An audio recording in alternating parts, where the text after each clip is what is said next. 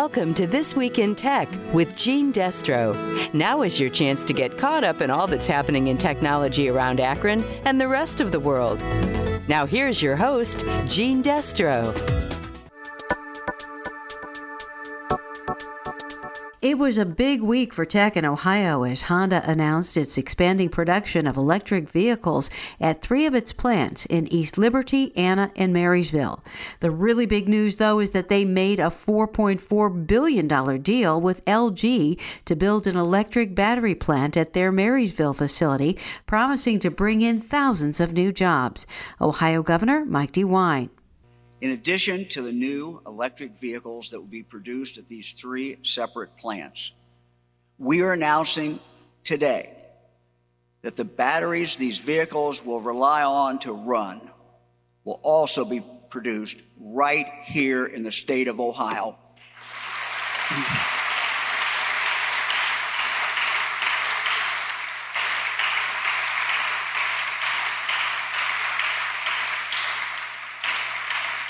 These batteries will be produced by your fellow Ohioans. They will be made at a brand new $3.5 billion electric vehicle manufacturing company. This new facility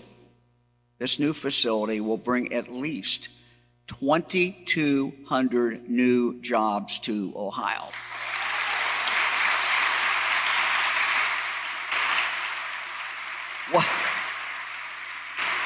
What a great way to celebrate 45 years of working together.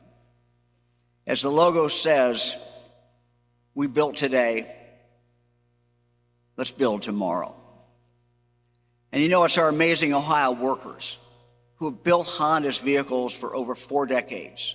And it will be our Ohio workers who build Honda's new electric vehicles, as well as the batteries that power them. The number one reason companies make their home in Ohio is our Ohio workers.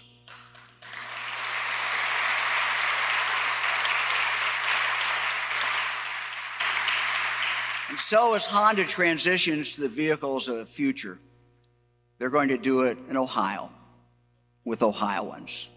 We will move forward and we will build the future together.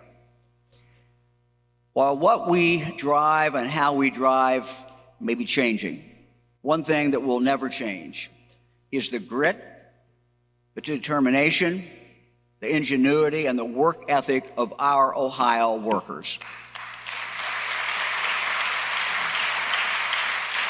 Quite simply, we have the best, most talented workforce in the world living right here in the greatest place in the world to live, and that is the state of Ohio.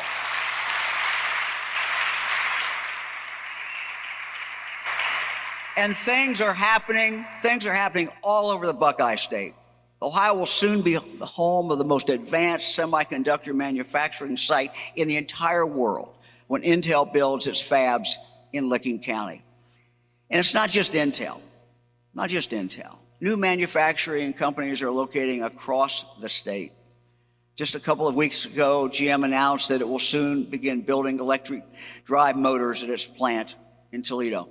In June, Ford announced it was expanding its Avon Lake production facility for electric vehicle production, creating around 2,000 new jobs. Leading aerospace company Sierra Nevada Corporation recently set up operations near the Dayton airport. And then there's Global Cooling in Athens County, where they make and sell ultra-cold freezers to store and transport things such as vaccines.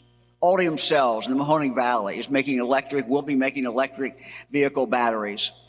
And Semcorp, which recently located in Sydney, is part of the electric vehicle battery supply chain. There's many other things as well. There's also Nestle Purina, which is producing high-quality pet food in Clermont County. So many other things as well. This new plant will draw workers from parts of Appalachia and from counties near three of our major metropolitan areas.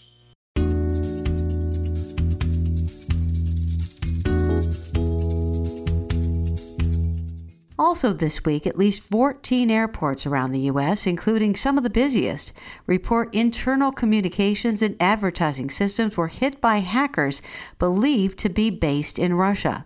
Safety and security systems do not appear to have been targeted. It's unclear if the effort is tied to the war in Ukraine because, as Ian Sherr, editor at CNET, points out, the practice is growing. So in some ways, it's just inconvenient.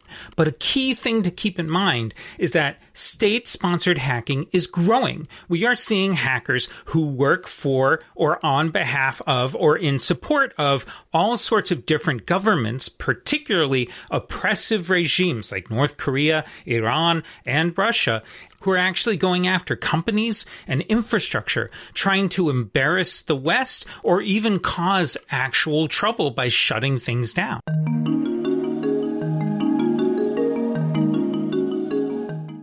Meanwhile, we wanted to find out whether or not the cyber attack reached our area. So we talked to Akron-Canton Airport CEO Ren Camacho. We have not been impacted, thankfully. Not to our knowledge. Our systems have been functioning normally, so we're thankful that this has not affected CAK. Unfortunate it's occurred, obviously, to the larger airports, and we wish them well in their recovery. A lot of those airports seem to be having contingency plans in place to react to something like this type of cybersecurity attack. Well, obviously, this is an ongoing issue. When you talk to executives at other airports around the country, I imagine you're a member of organizations, et cetera, where you guys get together and you talk.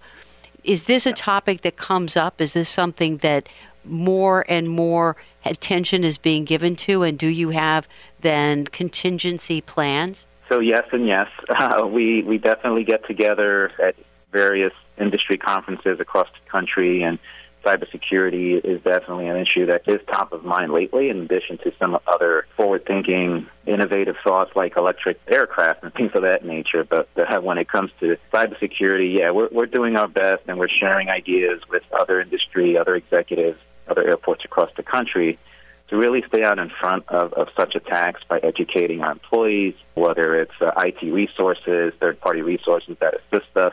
From time to time, we have email reminders to staff to stay diligent and really keep a watchful eye for suspicious things, whether it's an email string, those last few letters and characters of an email string that may give something away that's suspicious or malicious, or something that has a malicious intent.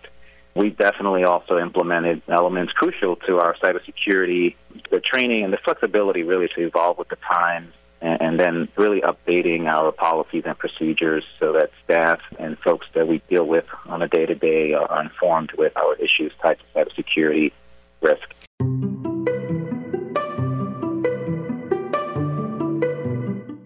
We also talked to Dr. Karl Kaltenthaler, who's the director of the Center for Intelligence and Security Studies at the University of Akron. Yeah, well, Russian cyber threats have been going on for a while. They have increased really substantially since the start of the Russian war in Ukraine. They've been going after our allies. They've obviously been going after Ukraine. They've been going after us. We have been upping our game, both here in the United States and with our allies in Europe. And so from the assessments I've seen in the public sphere, the efforts to thwart these Russian cyber attacks have been pretty successful. So the Russians have really not been able to do major damage as they had hoped.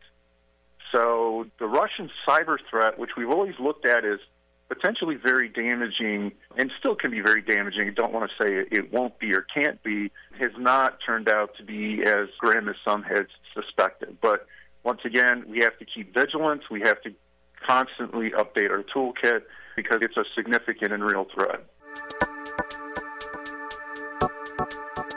That was Dr. Karl Kaltenthaler, director of the University of Akron Center for Intelligence and Security Studies. And I'm Jeanne Destro. Thanks for listening. By the way, please note, if you like the show, you can listen in a number of different ways. On the air, on WAKR 93.5 FM 1590, on our website, wakr.net, and as a podcast on Apple and Android. And that's it for now. Stay happy and healthy, and we'll see you again next week. That was This Week in Tech with Jeanne Destro. Tune in next week for more tech news on 93.5 1590 WAKR and WAKR.net.